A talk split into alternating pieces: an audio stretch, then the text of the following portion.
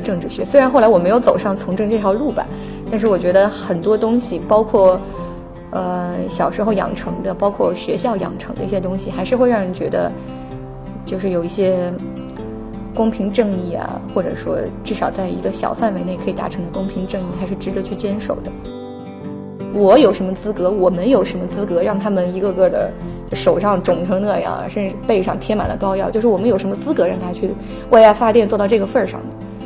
就不行，就不可持续吧。所以从那以后开始，怎么样能够把剧组的商业模式给 run 起来，就是让它能够成为一个可行的、可持续发展的模式，成为了我认为最重要的一件事情。老天爷能不能给我这样的好运气，让我也能够拥有像蒋公的团队一样这种大家在一起演个九年十年这样的运气？太好了，一起从二十多岁演到三十多岁，一直演到老，演到我们不需要再化妆，演到我们 脸上的沧桑已经不需要再化老年妆了，这是多么美好的一件事情！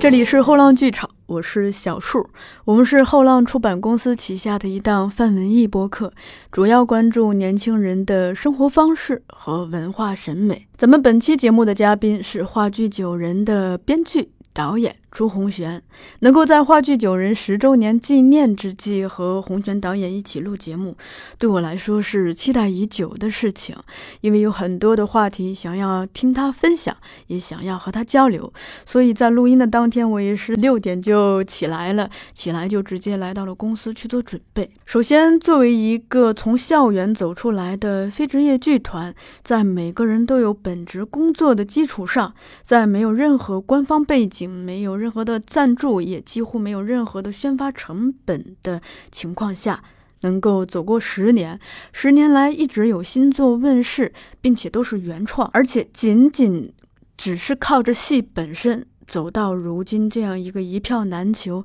而且口碑还不错的境地。这背后的工作方法以及团队协作，其实是值得被关注和探讨的。而且有意思的是，这十年的耐心和从容，又刚好与这十年来整个时代的飞速发展是错拍的，甚至可以说是背道而驰的。这其实就需要当事人具有一种非常强的信念和定力，这种做事情的心态和方法也是值得被述说的。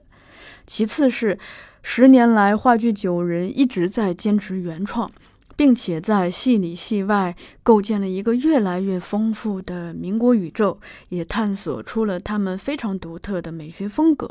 戏的主题也非常的正义，他们一直在关注。可以穿越时代的社会问题，当然也包括人的问题。他们在关注大时代中个人的命运选择，关注价值取向和生命信仰，也在探讨人性中那些关于浩然正气的精神世界。他们还。可以把照片、电影、音乐、曲艺、文学、时尚、绘画、书法、建筑等不同的媒介，几乎是非常和谐的运用到一种非常自洽的地步，在我看来是非常的了不起的。还有一点就是，话剧《九人》有一个关于十年之约的故事。而十年之约这种关乎然诺的事情，在咱们当今这样一个无论是个体还是关系都在飞速变化的时代，本身听着就非常的狭义，也非常的古典，所以。能够在我们双方都非常忙碌的情况下进行这次对话，对我来说是非常珍贵的。那我们就快速启动这次对话吧。因为我之前看到九人的故事是从北大的巨星风采大赛开始的，而你是作为一个救场的人，临危受命去参加的。但是我就在想，就既然你的朋友他。愿意选择你来救场，说明他可能平时还是看到你身上有这方面的。哎，也可能只是因为没有人可以用而已？对，这就像有一个段子，主持人问秦昊说：“你觉得娄烨为什么用了你十年？是因为你演技好吗？”然后秦昊说：“不，因为我便宜。”这是一个段子啊。嗯嗯，对，没有，因为那个时候我还没有写过剧本，没有写。对，所以我朋友也没有什么判断的依据了。我觉得他就是盲目信任吧。嗯。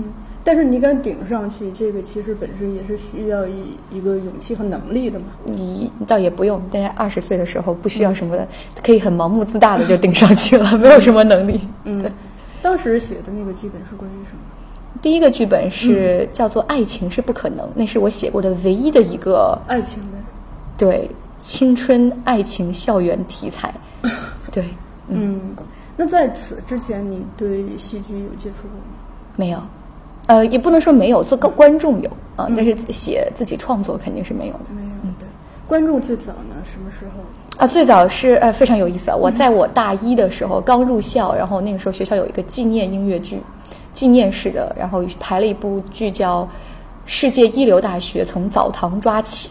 嗯，这部剧的当时的主演、呃作曲和导演叫做张然。那个时候我不认识他，他也不认识我，我还是大一，他是一个已经毕业的，然后返校来演出的一个学长，哦，那是我人生看过的第一部剧，在我大一的时候，对，然后明年我将和他一起做春市的音乐剧版，嗯，也是一个非常好玩的故事，嗯，对，作为我们下一个十年的开始吧，嗯，你本身是哪里人？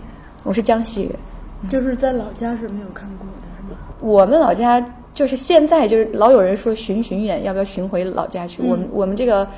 就实在不太行啊！就不要说当年了，不要说二十年前，就是现在我们这个老家也没有什么剧场，对，就是十八线小城市。嗯，北大的这个巨星风采大赛，它相当于一个什么样的存在？那一年第一次参加的时候，也反正就是朋友让我去，我就去了，我也没有研究过它。但是，呃，事实上就是后来又参与了一年，就是一二年的时候做九人啊，就是那部戏的时候，呃。大概就是学校里所有对戏剧有爱的人都会去参加这个比赛吧，嗯，然后也汇聚了来自各个高校剧社的，就来自学校里各个剧社的，比如说北大剧社、中文剧社，各个院系自己的小剧社都会有，嗯嗯，都会去试一试吧。毕业前好像不参加一次十佳，不参加一次这个巨星，都有点遗憾，嗯。有没有走出什么比较有名的创作者？呃，北大剧社还是有很多如雷贯耳的师兄师姐的嘛，比如说邵泽辉，呃，王润，啊，然后我现在合作的就是春市的这个演员莫小巧，嗯，当年也是北大剧社的，然后我们一二年第一次做九人的时候，呃，参与我们剧组的一个师兄叫刘纯，他是中文剧社的，嗯，你现在看到的演《双平记》里面的这个。卢伯安、包凯华，他也是中文剧社的，啊，就是还是出了一些人的。嗯，然后你第二年就等于是主动去参加了。其实也就是朋友们，大家觉得巨星挺好玩的，然后说一起去吧。好像还不是我发起的吧？应该是范逸然发起的，是我的一个好朋友。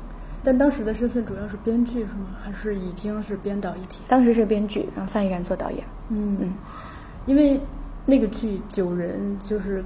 跟这个十二怒汉有关嘛？嗯，而十二怒汉又是一个探讨公平和正义的剧，我觉得这个很有意思，就似乎从那个时候就奠定了你们的一个关注的重心，奠定了基因。对，就是一个，就不是那种小情小爱的，而是一种很宏大的东西。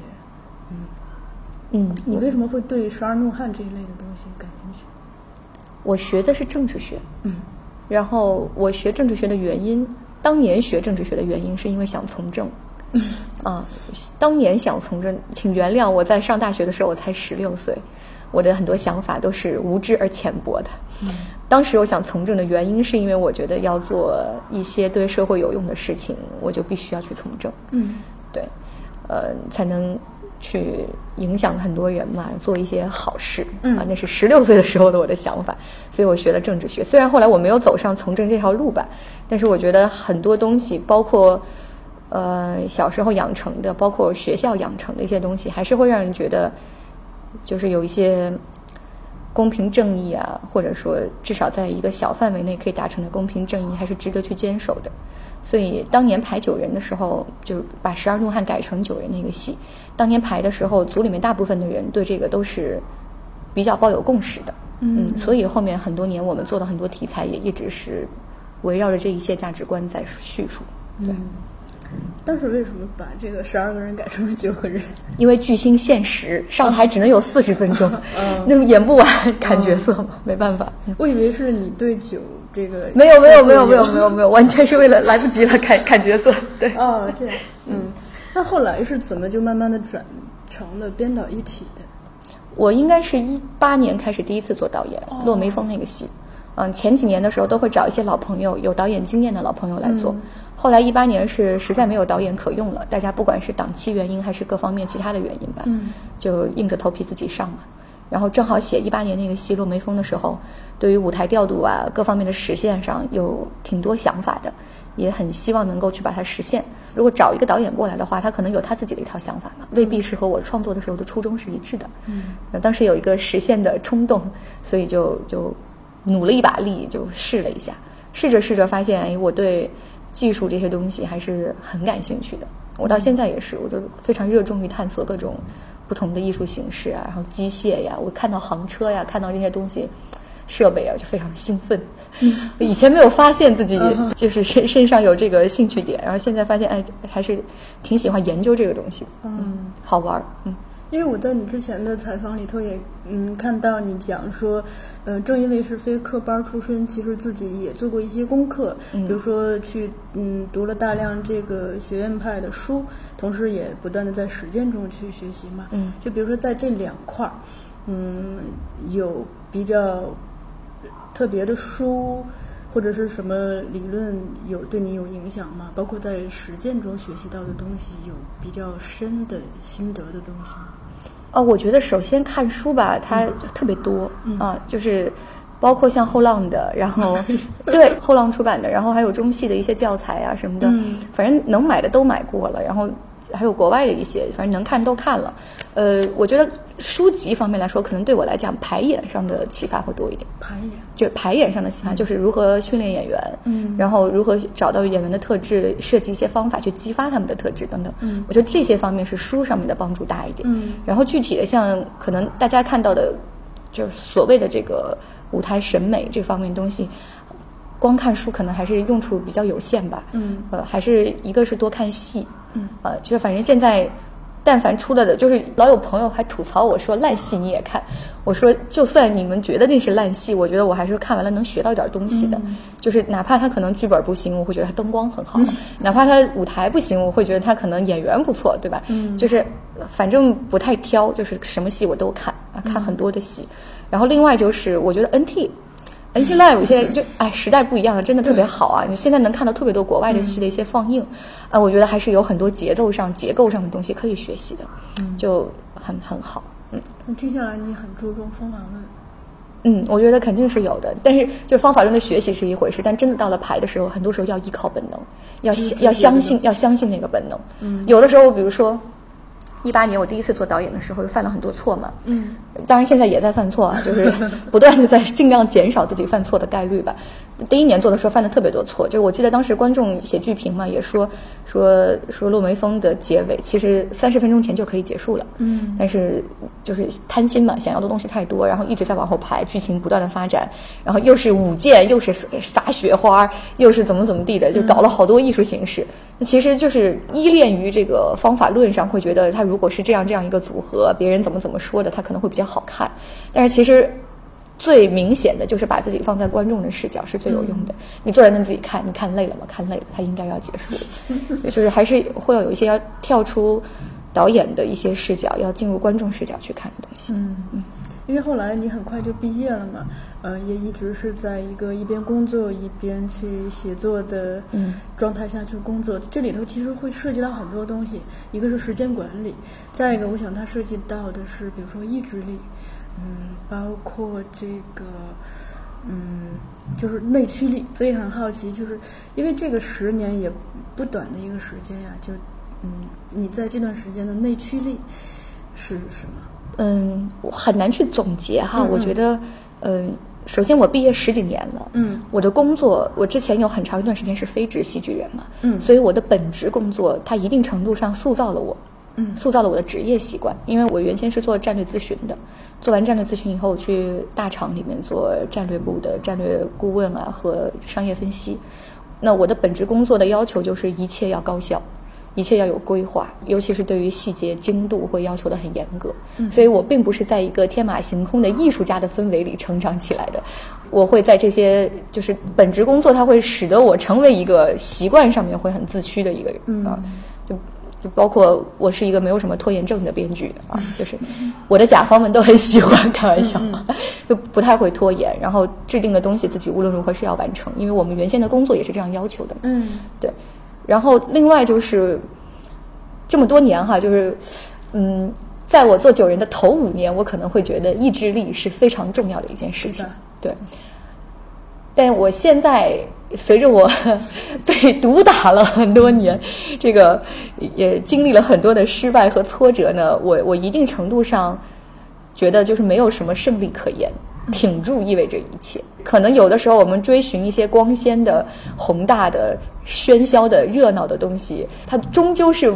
会是一场空，就是我现在就是觉得我们知道什么东西是正确的，然后我们挺住就好了。嗯，我现在就是觉得挺住意味着一切，没没有什么胜利可言。嗯，对。我之前在你的采访中也看到“召唤感”这三个字。嗯嗯，就是等于内心还是有一种被召唤的东西。越来越少，这是实话。嗯，现在希望有的时候会希望能够通过。一些什么半夜自己想一想，或者跟朋友们聊聊天，再找回来一点吧，嗯会比以前少很多了。但是还努力希望它它不要被消灭掉。嗯嗯。但是那个时候，比如说你也提到，经常是加班到一两点，回家还要写。嗯。那在这种过程中，最难的是？那个其实不难，熬夜不难。熬夜对那个时候的我，对现在我可能有点难，因为我现在年纪大了，不是？我现在这个人过三十，体能下降哈。但是那个时候不难，因为熬夜到两三点，我就是不写，别的人可能他们看个电视，他追个剧，他也追到两三点，对吧？所以熬夜不是最难的。我觉得当时最难的还是穷吧，就是因为我就印象很深刻的一件事情是。一七年，我们演了一个戏叫《柳叶哭刀》，讲的是医患关系。嗯，然后那个戏的舞美设计的是有五千个吊瓶，用线穿起来要打孔，然后用线穿起来，吊瓶里面还要灌这个红药水的那个纸，然后拴在一个七米乘三米的一个大的布景上。然后我们太穷了，我们雇不起工人，我们也请不起舞美工厂，我们就只能自己做。有五千个吊瓶，然后它的工序是比较复杂的，它不是说一下就能做完的。所以我记得当时我们是在北大找了一个地下室。然后，剧组几十个人吧，全上一个周末，四十八个小时，太阳都没见过吧，就是没日没夜的，然后在那穿，然后把瓶子穿完了，进了剧场以后要把瓶子给搭起来，搭起瓶子的支架是那个钢管嘛，铝管还是钢管，反正就很重，因为它肯定有更便宜的方法，但是那个时候我们也。就是只能用最便宜的、最低的价格去买我们能用到的东西嘛，所以就是那些很粗笨的一些钢管，因为就没有钱嘛，就是太穷了，所以所有东西都是自己干。我记得我当时有一个小 P 嘛，我们道具组的小 P 老师，他只有八十斤，他一米五，嗯，他可能会否认他一米五，他可能一米五几，他可能觉得他不止一米五，八十斤，他很瘦，嗯，特别瘦，他就。比我瘦多了哈，也矮嘛，比我瘦多了，非常非常瘦，就在那儿带着演员们扛钢管嘛，然后演员就是当天晚上要演出，然后白天还在就是扛非常重体力的，我一百多斤的那些东西啊，跟扛个人差不多，嗯，对，手上都是水泡嘛，虎口上都是水泡，然后打那个胶枪热熔胶，手上滴的都是都是胶什么的，就我就站在那里就看着他们，就大家来来往往忙来忙去，就那一瞬间，我就我我自己我就站在那我就看着他们。然后我就下定决心要挣钱，嗯，就是我觉得还是还是穷吧，嗯，最苦的还是穷。但其实你刚讲这个也涉及到一个，就是描述出了一个团队协作的一个氛围。但没有必要，就是大家可以在就是最能发挥自己财力和才能和能力的。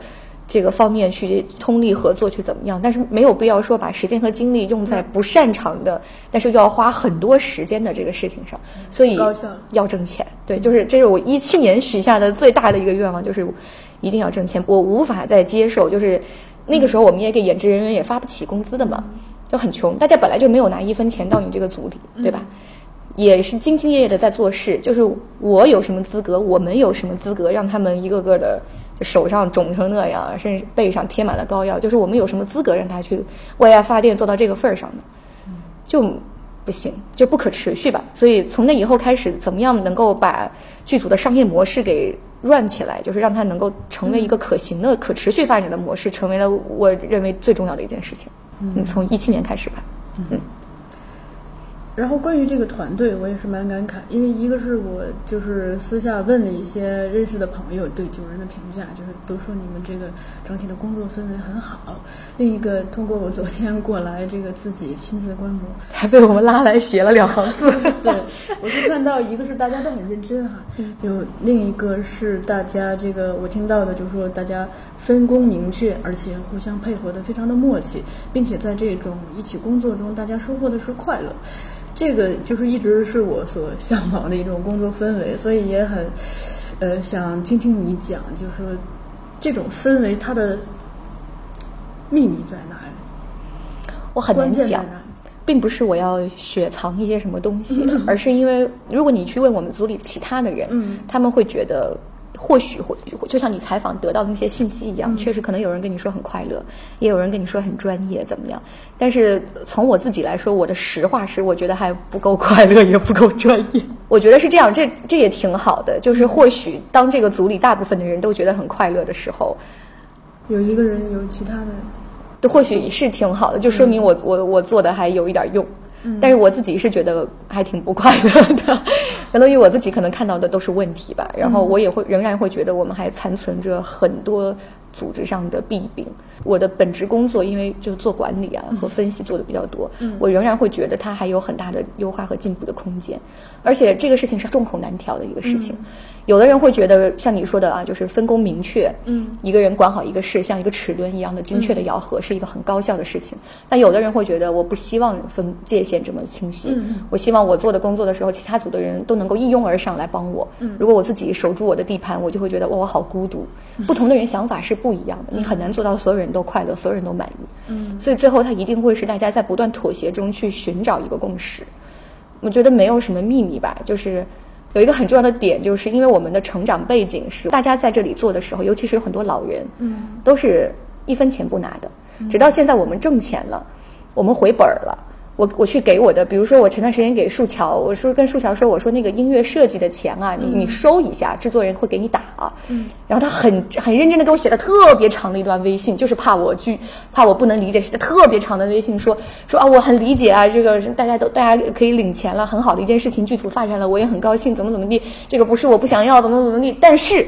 他说：“我我最大的愿望就是能够留在组里面跟大家一直写歌，就只要你们不要抛弃我，我能一直给大家写歌，就是我最快乐的事情。”他说：“这个我知道不好拒收，因为拒收的话，这样就大家也不好做嘛。就是你拒了，别人是不是不拒就不好呀？面子上说不过去嘛。”他说：“那我可不可以成立一个音乐制作的基金？所有发给我的钱就存入那个基金里，然后呢，就是这笔钱呢，我就不用来做别的事情了。以后大家如果预算紧缺，这个做后期啊或者录音的时候。”因为我们吃够了这个穷的苦嘛，就以前就是因为很多时候效果打折什么都是因为以前太穷了，所以我们就很多同志他们都会觉得说啊，就是现在我们日子稍微过得好一点了，那我们有了钱，我们这个钱要用来去做戏。就就是因为成长经历是这么走过来的，所以他们很天然的就会带着这个想法。如果说我们从成立的第一天就是我们拉了一个一百万的赞助，然后我们在这个行业里面去找这个人，这个人跟你说好，我给你十万，你来做一个这个设计，找怎么怎么地的，那可能我们就不是现在的我，因为我们走的路就是这么走上来的。所以我很难说它是什么秘诀吧。就是在这样一个成长背景下，我们会天然的觉得要为戏好才是第一重要的，其他的东西相对来说就是。都是可商量的。那我也会发现，就是一定程度上也一定会有人，因为团队大了，什么样的成分都会有嘛。也会有人进了组以后，他可能更多的他是想图一个名利，他是希望说以后我的简历上能挂一个话剧九人，或者说有的人会说我我他可能什么事儿都不干，他就希望挂个名儿。也有的人他可能会觉得我来这里，我是因为我为了能跟我的朋友们炫耀，你看我我在这个组里面工作，但是其实他工作又不是很认真。但是，就是因为整体的大环境是向上的，是纯粹的，所以一旦有那么一两个这样的人存在，他会很明显的被识别出来，或者他混半年他就混不下去了，因为大家都会发现，就他和我们其他人不一样嘛。我觉得就是做一些人事上的处理，就是我我不会允许说，团队里面会有一些职场上的，比如说老人欺负新人啊，或者说。大家人浮于事啊，因为资历而说话等等等等吧，我就不不太会允许这种事情。就是大家都是做认真做事的，不是混的。就你混混什么呢，对吧？就是 这个世界上有很多别的这个可以水大鱼大去挣快钱的工作，对吧？就如果为了混或者为了别的，你就别来这儿呗。不是有很多地方可以发挥您的用武之地吗？我就是这个想法。对对，我也看到其他你们的演员，就是好像好几个人提到了对你的评价是富有感召力。哦，嗯，谢谢他们。嗯。还有就是，呃，我看到你是在疫情 之前辞职，那说明这个是主动选择，对吧？是啊，就当时为什么会下这这样一个决心，就是为了挣钱吗？嗯，好好做戏。嗯，倒也不是，其实是，哎，怎么说呢？主要是观众坑骗了我，不是？因为一九，我是一九年的十一月底辞的职。嗯，一九年我们做的戏叫做《四张机》。原先说这个所谓的就下了挣钱的决心啊，指的是我不希望我们还是在一个巨额亏损的情况下，自己不能养活自己的情况下，大家。为爱发电，然后还要做很多重体力活等等等等。我我之前是，这是促使我下这个决心的原因。但那个时候我并没有想到有一天我们会成为一个全职的做戏的团队。我仍然会觉得像我们前五年的那种模式，可能一年就演一轮，一轮就那么五到十场就拉倒了，就像大家一起过来度了个假，然后就结束了。一九年真正改变我这个想法的是观众，因为四张机这个戏演完以后。就有无数观众有 这这个呼喊着说，就有外地的人说什么时候能寻到他们的城市，也有北京的说下一轮什么时候。嗯。呃，而且四张机这个戏，它和春逝一样哈，就总而言之，反正近几年可能慢慢的开始找到了做戏的一些感觉，就是我会从观众那里接收到很多很正面的东西，不是说他夸你说你们很牛逼或者什么的，是他们会分享自己很多人生的故事。他们的 report 里面，我真的写的太真诚了。我我看的有的时候自己撑不下去，觉得算了算了，不干了吧。这干完十年拉倒吧的时候，半夜就开始去刷剧评，就去微博上面搜关键词，什么四张机吞噬，然后就开始刷剧评。因为有的时候我我看到他们分享的自己的人生的故事，会受到一点激励的，是一个反向的东西。然后一九年就是这样，就是觉得那确实，既然大家都这么喜欢这个戏，它又能影响到那么多人，给给大家一些生活下去的能量，我觉得那它可以值得再多做一做。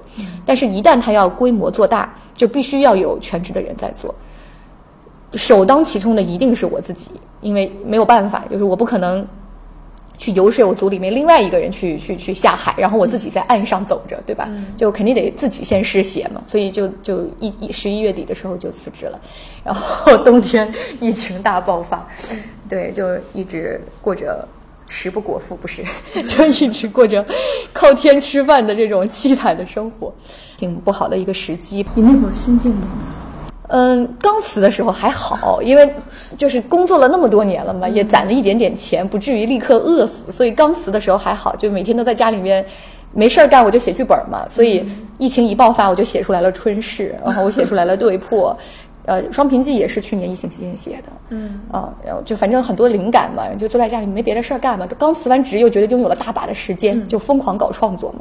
但是现在心情就会更加差一点，因为。现在我们就是几个戏的 pipeline 啊什么的，就是流程都定好了，就是希望什么时候演什么戏，然后跟剧场什么都谈好了。嗯，所以疫情如果再来一波，再冲击一波，就很难干，就太难搞了啊！我们也要养团队嘛，我也把比如说下制作对吧，等等，我也把大家也忽悠出来了，全职来做。那然后如果因为疫情的原因导致我们不能演出，不能演出，我们就没有收入，没有收入，大家就得挨饿，我觉得就很难搞，所以还是。对，现在就莫名其妙吧，我们一个艺术创作行业进入了靠天吃饭的阶段。那相比现在这个处境，这十年来最难的是现在吗？应该不是。我觉得现在挺难的，现在的难点和十年前完全不一样。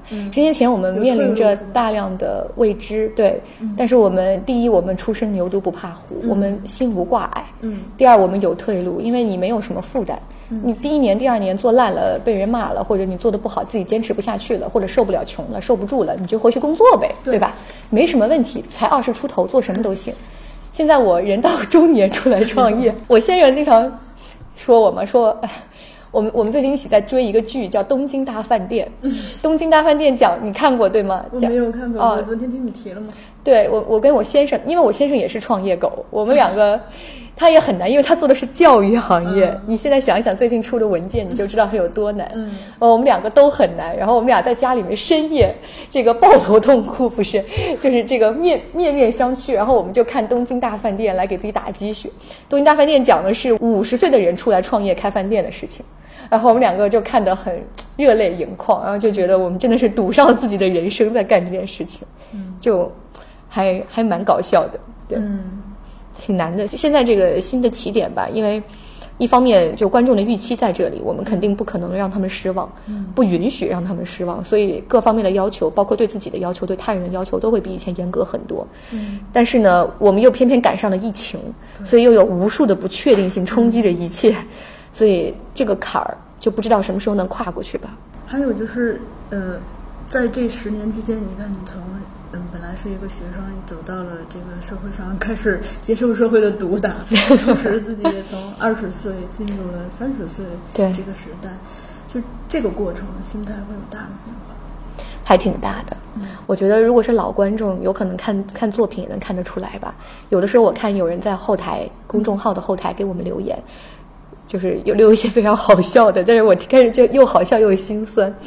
说这个编剧这些年经历了什么呀？说什么一六年的时候看我们的《西风暴》，觉得还很理想主义，嗯怎么后面越写越丧？然后怎么怎么地？我心里想说，这个观众一一看就是跟了我们很多年的老观众了，我也不知道是谁，但是他观察的也很仔细。嗯我觉得确实是吧，这几年的每一部戏都代表了。一些心路历程上的变化，你比如说四张机，我现在就写不出四张机了，我肯定写不出四张机嗯，我现在就没有办法写出那样的意气风发、气宇轩昂的戏了，我写不出来了。我现在写的戏就像双屏记一样，都是大家走到了穷途末路，就一直在变化吧。嗯嗯，然后我们每次说九人九人，但其实并不知道最初是哪九个人，是有九个具体的人吗？还是你们跟五条人一样？不是 五条人，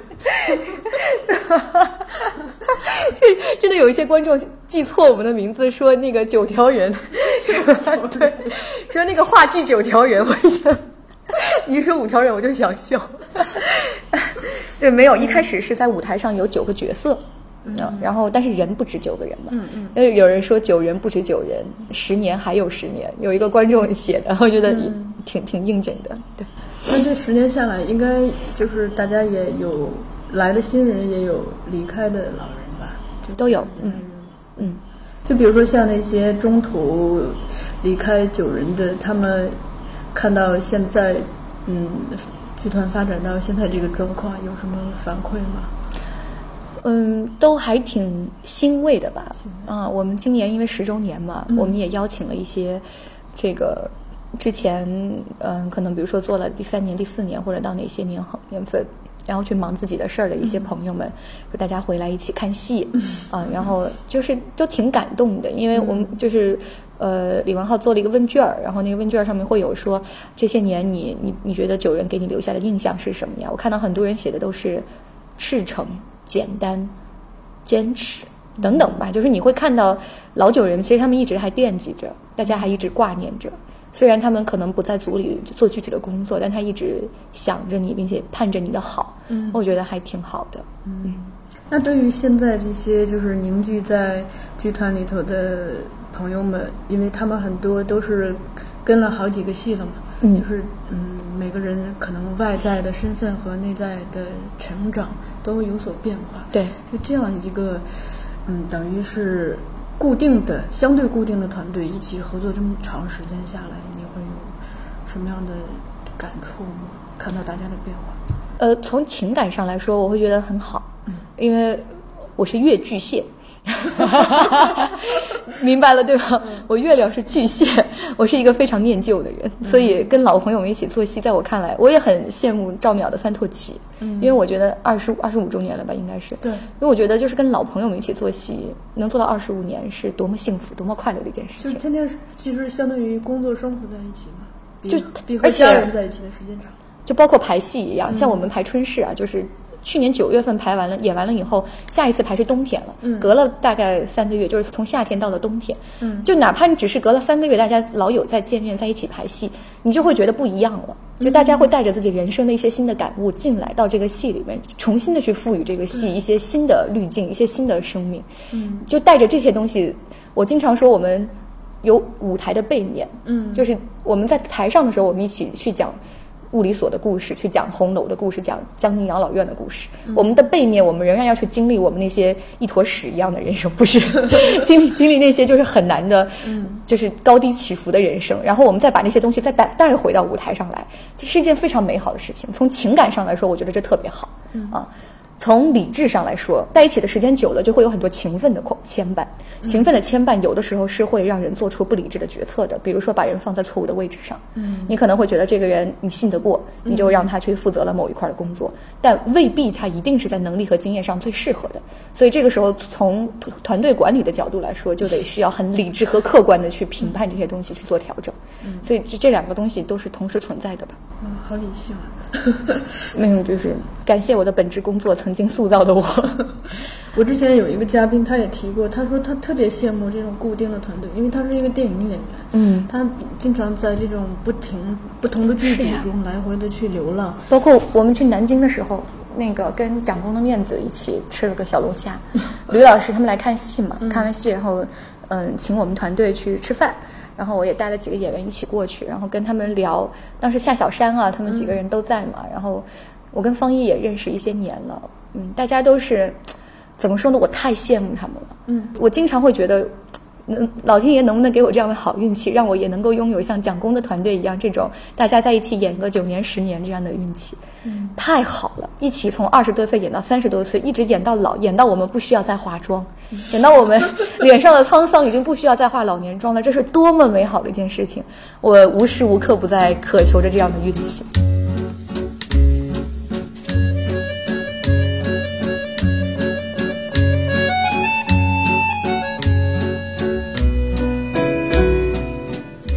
下来聊聊民国宇宙。嗯，因为我在之前的采访中听到你说想做民国的戏，其实很久。嗯就为什么会想做民国的戏？呃，不是想做民国的戏吧？是一八年写的时候，当时脑子一热，就说 那个当时写的是个古古代架空题材，脑子一热，觉得要不要写一个民国的戏班子，然后排那个古代题材，就是写一个戏中戏。哦戏中戏嗯，但是后来那个因为写的太烂，我们就自己毙掉了。但毙掉了以后又觉得，哎呀，民国题材好像写起来也挺爽的嘛，那要不写一写吧？就一时冲动，然后不到一个月吧，我们就把四张机写完了，就是初稿啊，就是脑子一热啊，并不是说深思熟虑我们要写民国怎么怎么地，就是想啊挺好玩就写了。写了以后吧，因为做四张机的时候做了很多功课，嗯。然后也看了很多那个时候的人啊、故事啊什么的，觉得很有有很多打动自己的地方，所以后面就又继续的写下去了啊，就这么简单。但是我也看到你说，其实就是你跟很多观众可能不同的在于，就是你很清楚民国是一个，嗯，并不是如我们不是什么黄黄金时代，对幻想的那对那样子的美好的时代，对。它是一个很它很苦的，嗯，它很苦的，但是也有很多感人的事情，也就是在苦日子里才有的嘛。是的，就激发出人性中那些嗯。光明的一面。嗯。嗯。呃，因为咱们这个从四张机开始，我我也是从四张机开始看的，之前的没有看过。但是我看到就是，呃，从观众入场拿到场刊到整个就是哎，炊事你还没看是吗？看了哦，好的，到入场之后的这个后场音乐，所有的这一切，嗯一直到看完戏出来的这个周边番外，以及这个所有这就这一切都在搭建一个非常完整的民国宇宙，它让这个戏里头的人显得更加的真实。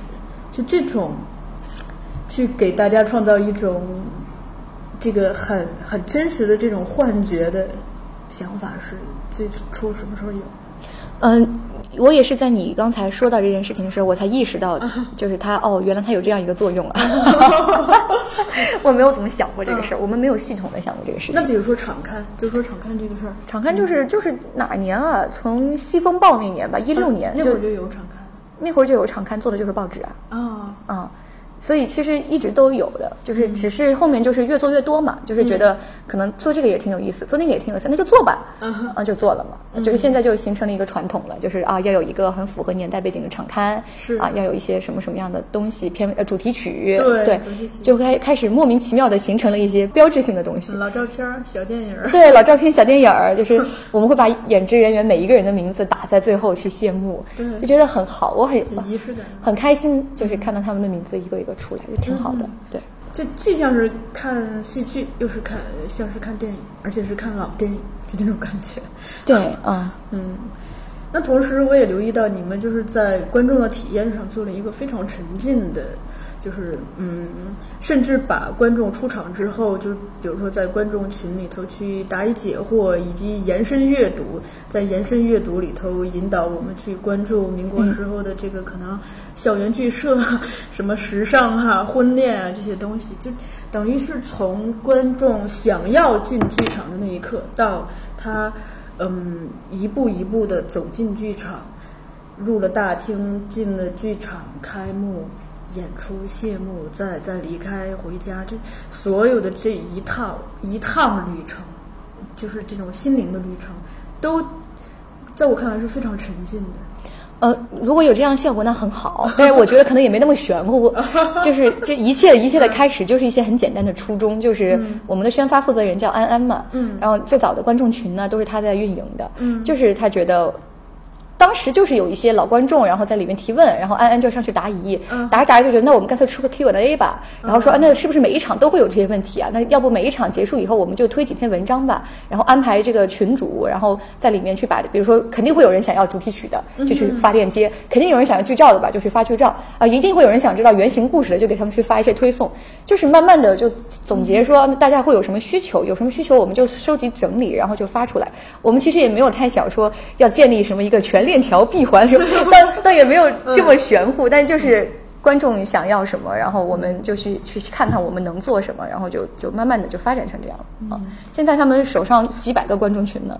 嗯，但其实那听下来就是建立在这个安安同学的一个非常主动的工作状态，最早是从他开始的，对，以及你们从观众本位的一个出发才引申出来。当然，老有一些观众说要求剧本，求剧本，我们只好说石动燃剧。嗯，还有就是我看到就是在编剧的署名中有一个叶子林，嗯，他的名字不可忽略，嗯，所以也想问问，就是你们是什么时候认识的？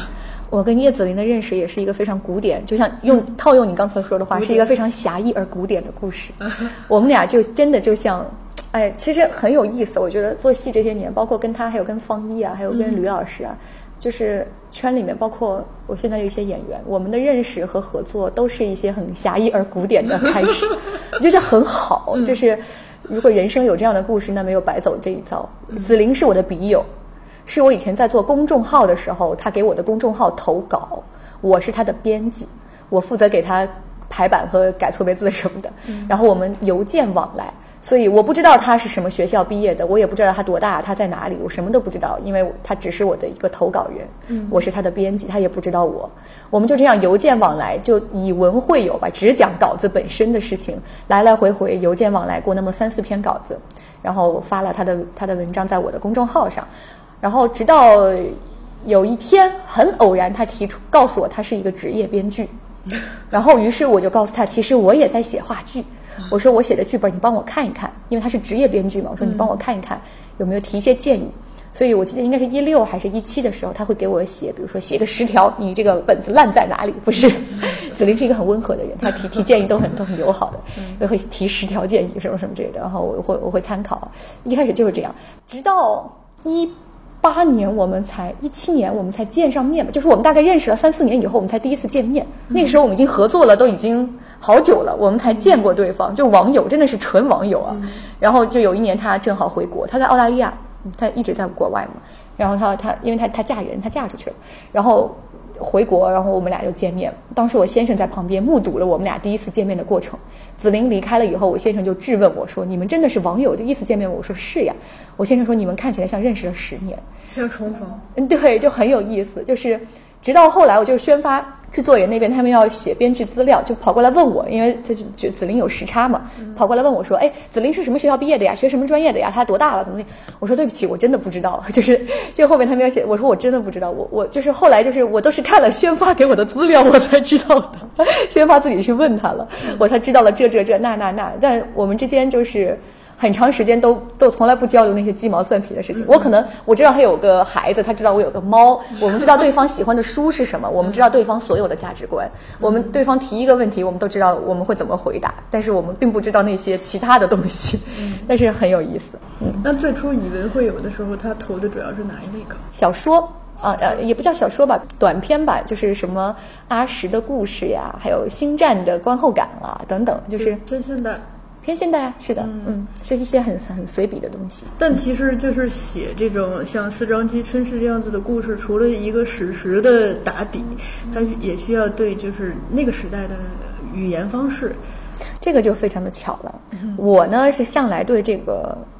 古文这个东西就比较感兴趣，从小时候就开始搞，就是经经常没事自己写一写什么的。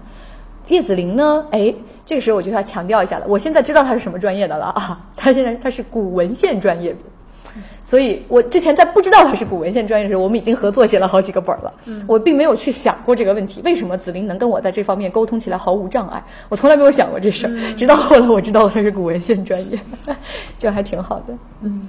所以那个剧中的大量的这个诗词也是你写的，都有，我们都有，嗯。还有就是关于这个媒介这一块儿，因为我是看到就是好像你，我也在掐着点儿，因为我是在看到你，好像你们就是真的是很擅长把各种就是它单独拿出来是一种艺术形式，但是又非常自洽的去融合在整个戏里头。你是平时对各种这种艺术形式都很感兴趣是吗？呃。对，就是为什么我还是觉得说，我说我我发现我还挺喜欢做导演这个工作的，虽然他真的百分之二十的创造性工作，百分之八十的体力活哈，每天都在巨石成塔。嗯，但是呢，就是确实那百分之二十的创造性工作，它它让我感受到的乐趣在于它是审美的综合。嗯我非常喜欢这件事情，因为我我从小就像像春逝，你们你看了对吧？看。春逝里面的那个画画，就画每每场换幕的那个画是我画的嘛。然后你们看到的所有的戏的海报上的那个字儿都是我写的嘛？就从小书法呀、画画啊什么的很喜欢，然后家里又逼着我学什么小提琴什么乱七八糟的，会对接触到的艺术种类的形式本身就会比较多。嗯啊，然后在这个基础之上，又因为这个嗯平时看戏啊、看电影儿什么的时候，就是我我猜想可能非科班出身，它有一个好处就是会边界会放得比较开。所以可能不会觉得说一定得按照一个什么形式去做，就是只要它最后效果好，那它就可以考虑，所以就就会去做一些这样的设计吧。嗯，还有一个小问题，关于你刚才提到的春逝的音乐剧，就怎么对音乐剧感兴趣了呢？哦，也其实也不是我对音乐剧感兴趣，是我有一个好朋友叫周孝威。嗯，呃，我当我说到好朋友的时候，听起来好像我们认识很久了，他但其实也是因为合作我们才认识的。呃，他听说了春逝这个戏，他是他是做音乐剧的音乐剧导演。然后他就来找我，然后我们俩就在上海见了一面，聊了一下春逝这个戏做成音乐剧的可能，我们觉得很有可能，他很兴奋，我们都很有创作热情。后来我去找了然哥，就是张然，嗯，就是我大一的时候就觉得是 是神一样的师兄哈，我们现在一起合作嘛，然后我们现在已经出了一些歌的 demo 啊，然后也在做剧本的创作了，就是进展还是比较，嗯，比较顺利的，合作起来比较开心。我觉得音乐剧这个东西值得做一做，嗯。那春逝的音乐剧会不会也是相对的古典的风格？一定是的，就是我们很明确的知道，它绝对不可能做的跟市面上的其他的音乐剧是一个风格，它肯定得走自己的路啊。这一点，我和导演还有作曲，我们的共识都非常强。嗯嗯。还有一个是我在另一个采访中听到你说，嗯，关注了这么多文人，接下来想关注在野的人，不是这样的。这个事情是第一，呃，我们一直都很想写梨园、青楼和黑帮。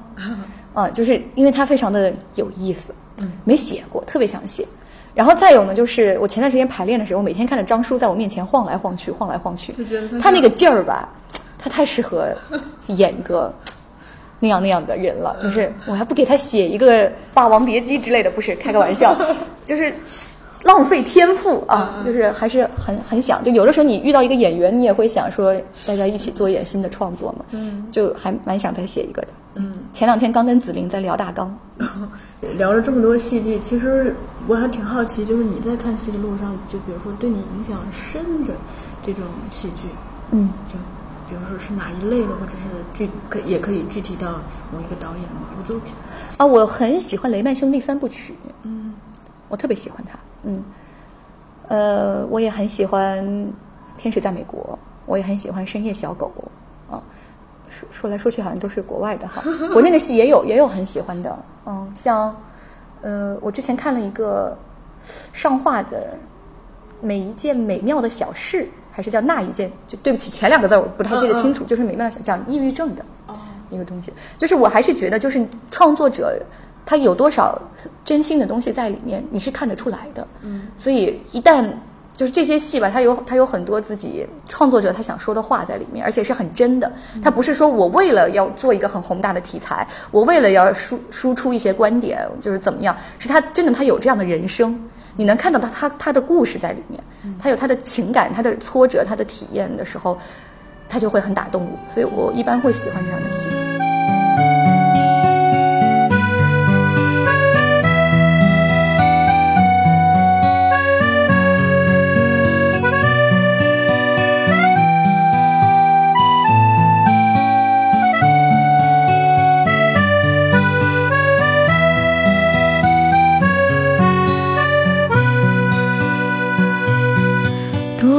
多年前，他来到，仿佛风中野草。